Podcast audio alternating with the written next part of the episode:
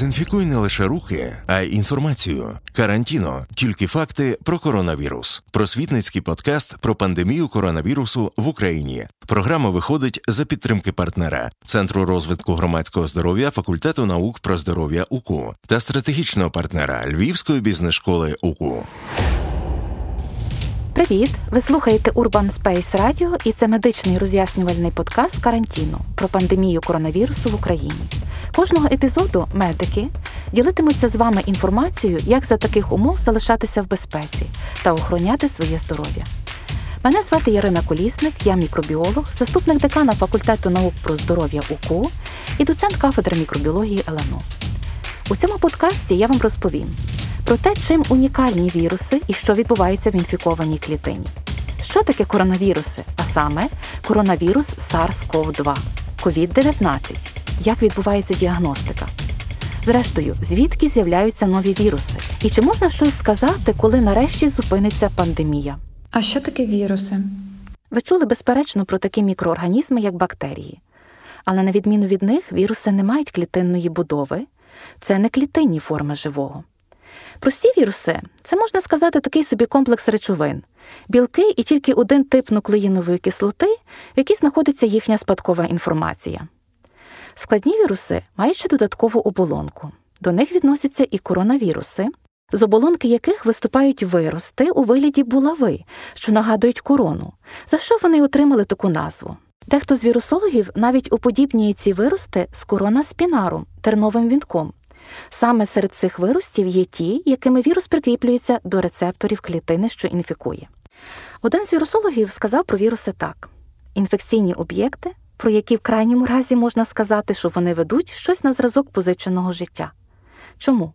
Та тому, що це унікальні форми живого, які не здатні до росту, поділу, не мають свого власного обміну речовин, не проявляють ніяких ознак живого, а відповідно не розмножуються поза клітиною господаря.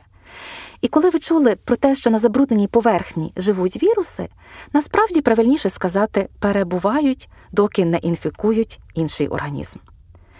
Коли вірусний спадковий матеріал потрапляє в клітину, фабрики клітини використовуються в інтересах розмноження віруса, подібно до того, як паразит використовує організм господаря. Розмноження вірусів це процес утворення нових копій спадкової інформації, вірусних білків, збирання вірусного лега і ось знову нові вірусні частинки. А ще для вірусів характерна висока специфічність, тобто вони можуть розмножуватися в певних клітинах, наприклад, вірус гепатиту в клітинах печінки, вірус грипу в клітинах епітелію дихальних шляхів. А звідки з'являються нові віруси? Очевидно, ви вже чули такі версії про походження SARS-CoV-2 як про модифіковану біологічну зброю або лабораторний зразок, який випадково втік з лабораторії. Але такі версії потребують серйозних доказів. Якими ж є версії науковців? Відомо, що віруси можуть швидко змінювати свій зовнішній вигляд. Наприклад, внаслідок формування в людей імунітету до вірусів грипу відбувається відбір штамів вірусу із зміненою структурою, які продовжують спричиняти спалахи епідемій, доки знову не з'являться в організмі до них антитіла. Є і така гіпотеза, що після виникнення імунітету в людей вірус, що спричинив епідемію, переходить на популяції савців і птахів, а потім наслідку обміну фрагментами спадкового матеріалу між вірусами грипу людини і тварин виникає новий штам, до якого в людей ще немає імунітету, і відповідно він зумовлює нову пандемію грипу.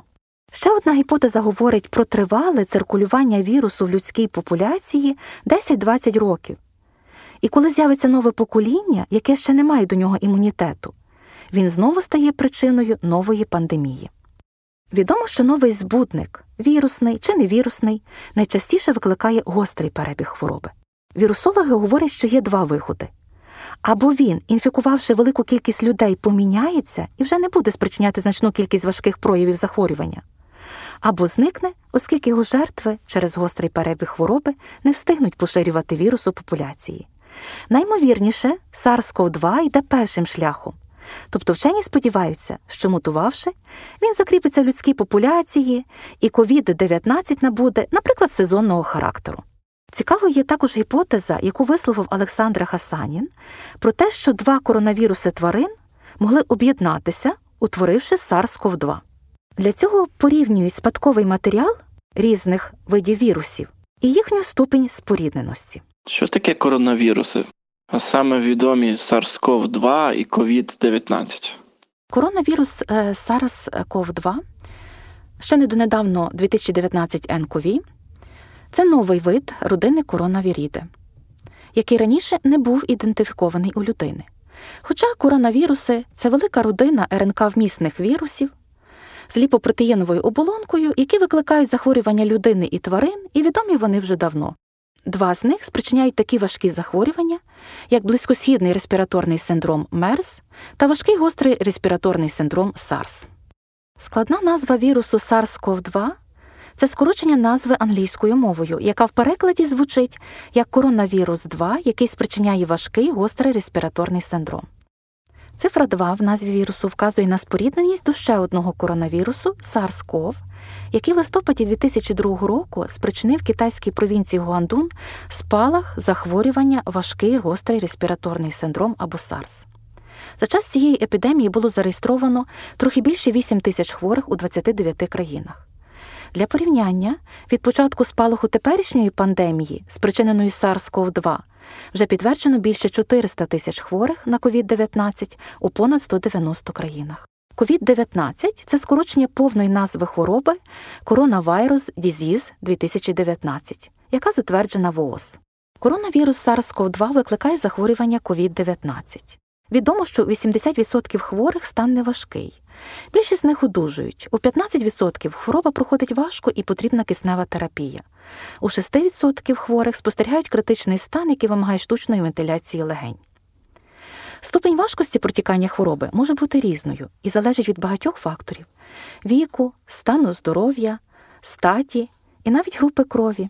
Так, недавно проведено дослідження, яке показало, що люди з другою групою крові мають вищий ризик заразитися SARS-CoV-2.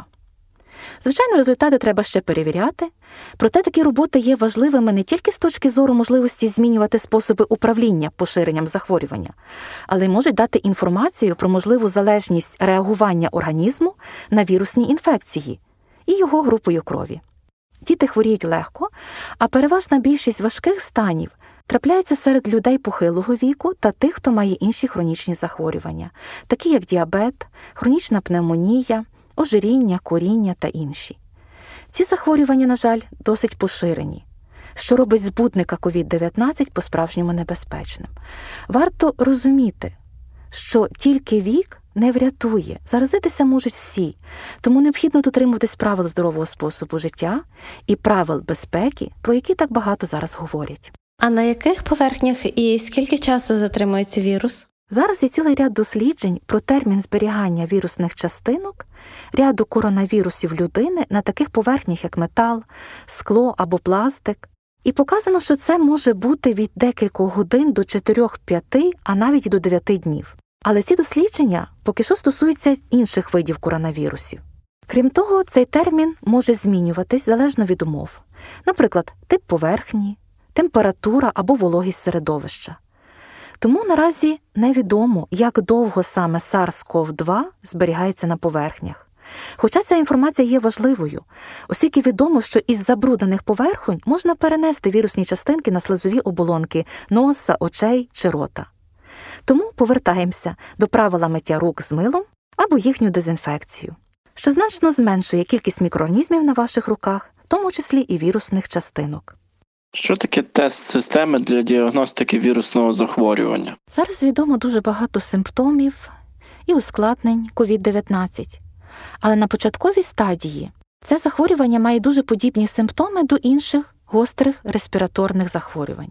Тому визначити наявність SARS-CoV-2 в організмі дозволяють тест-системи. Тестування також є важливим, щоб зрозуміти модель спалаху та спланувати дії проти нього. Відомо, що є експрес-тести і тестування методом полімеразної ланцюгової реакції або скорочено ПЛР. Експрес-тести виявляють антитіла до коронавірусу, які з'являються в період від 4 до 7 днів після інфікування. Раніше цього часу проводити такий тест немає сенсу, тому що можуть ще не утворитися антитіла, і тест може показати хибний результат. В результаті люди, які будуть інфіковані, не будуть ізолюватися. Крім того, результати експрес-тестів потрібно ще підтверджувати лабораторно, оскільки відомо, що вони можуть давати певний відсоток хибних результатів.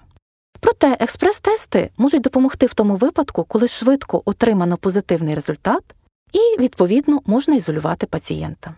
Метод ПЛР є золотим стандартом лабораторної діагностики і дає змогу з високою точністю діагностувати коронавірусну інфекцію, оскільки ґрунтується на виявленні генетичного матеріалу збутника, тобто РНК.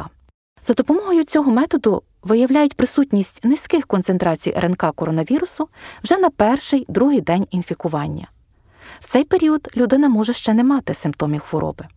Тестування хворих та контактних осіб допоможе вчасно ізолювати їх та зупинити розповсюдження хвороби. Тому дуже важливо тестувати, ідентифікувати хворих, надаючи їм медичну допомогу та контактних осіб, правильно їх ізолюючи. В тих країнах, де проводять багато тестувань, ідентифікують хворих та контактних осіб, незважаючи на велику кількість виявлених інфікованих, є меншою кількість госпіталізацій, пацієнтів, що потребують догляду в палатах інтенсивної терапії та відповідно смертей. А що може зупинити коронавірус SARS-CoV-2? Вірус SARS-CoV-2 може передаватись і в холодних, і в теплих регіонах. Нормальна температура тіла людини становить 36,5-37, незалежно від зовнішньої температури, тому захищатись від зараження треба завжди.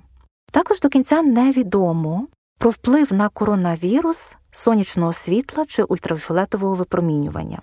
Принаймні ВОЗ закликає не використовувати ультрафіолетові лампи для стерилізації рук або інших ділянок шкіри, оскільки ультрафіолетові випромінювання можуть викликати подразнення шкіри.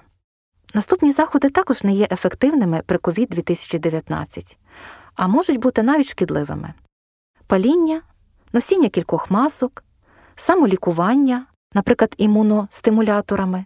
Ну і, зрештою, вам відомо, що антибіотики також неефективні для профілактики та лікування коронавірусу. Відомо, що коронавірусні інфекції мають сезонний характер і поширюються в основному в осінньо-зимовий період. Наприклад, в нашій країні влітку переважають кишкові інфекції, а в холодну пору року респіраторні. Тому деякі вірусологи сподіваються, що оскільки COVID-19 респіраторна інфекція, кількість хворих влітку суттєво знизиться. Більшість епідеміологів сходяться на думці, що розслабитись можна буде тоді, коли протягом 28 днів поспіль в країні не буде діагностовано нових випадків захворювання. Незважаючи на те, що ряд країн оголосили про дослідження вакцини для профілактики COVID-19, наразі поки що її немає. Тому найкращий спосіб берегтися запобігти інфікуванню. Турбота про власне здоров'я та здоров'я оточуючих наша громадянська та людська відповідальність. Прочитайте уважно поради, як захистити себе та інших від інфікування на надійних ресурсах. Поширюйте знання, а не віруси.